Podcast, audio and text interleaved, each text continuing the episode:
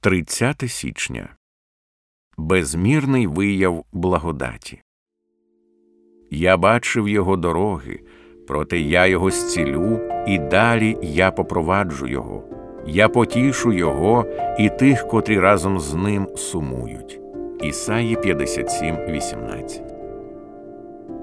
Вчіться доктринам за біблійними текстами. Так воно краще засвоюється і живить душу. Наприклад, вчення про непереборну благодать засвоюйте прямо з писання. Там ви побачите, що воно не означає, що благодаті не можна чинити опір, а радше те, що коли Бог хоче, він може і буде долати цей опір. Наприклад, в Ісаї 57, 17, 19 Бог карає свій бунтівний народ, вражаючи його та ховаючи своє обличчя. Я гнівався через його користолюбство, і я його покарав, скривши своє обличчя. Вірш 17. Але люди не відповіли покаянням. Навпаки, вони продовжували віддалятися. Народ чинив опір. Він, відвернувшись, пішов дорогою власного серця. Вірш 17. Отже, можна чинити опір благодаті. Адже і Стефан сказав юдейським лідерам: ви завжди противитеся Святому Духові. Дії 7.51. Що ж тоді робить Бог? Невже він безсилий привести тих, хто опирається покаянню і зціленню? Ні, він не безсилий. У наступному вірші сказано: Я бачив його дороги, проте я його зцілю, і далі я попроваджу його.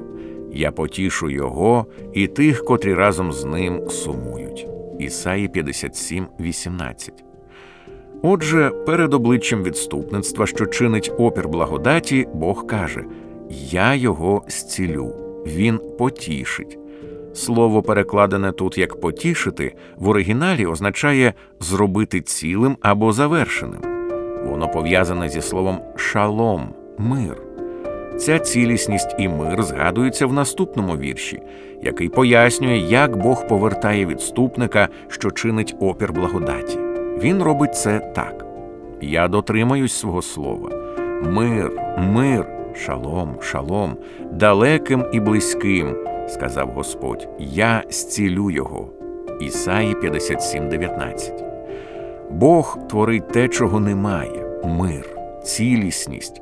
Так ми отримуємо спасіння, і так ми знову і знову піднімаємося після того, як зазнали падіння. Божа благодать тріумфує над нашим опором, створюючи хвалу там, де її не було. Він приносить шалом, шалом далеким і близьким, цілісність, цілісність далеким і близьким. Він робить це потішаючи, відновлюючи, тобто замінюючи хворобу опору на здоровий глуст покори. Суть непереборної благодаті не в тому, що ми не можемо чинити опір. Ми можемо і ми чинимо опір. Справа в тому, що коли Бог обирає, Він долає наш опір і відновлює покірний дух. Він творить. Він каже: Нехай буде світло, Він зцілює. Він веде, Він відновлює, Він потішає. Тому ми ніколи не хвалимося, що повернулися з відступу. Ми падаємо ниць перед Господом і з трепетною радістю дякуємо Йому за Його непереборну благодать, яка перемогла весь наш опір.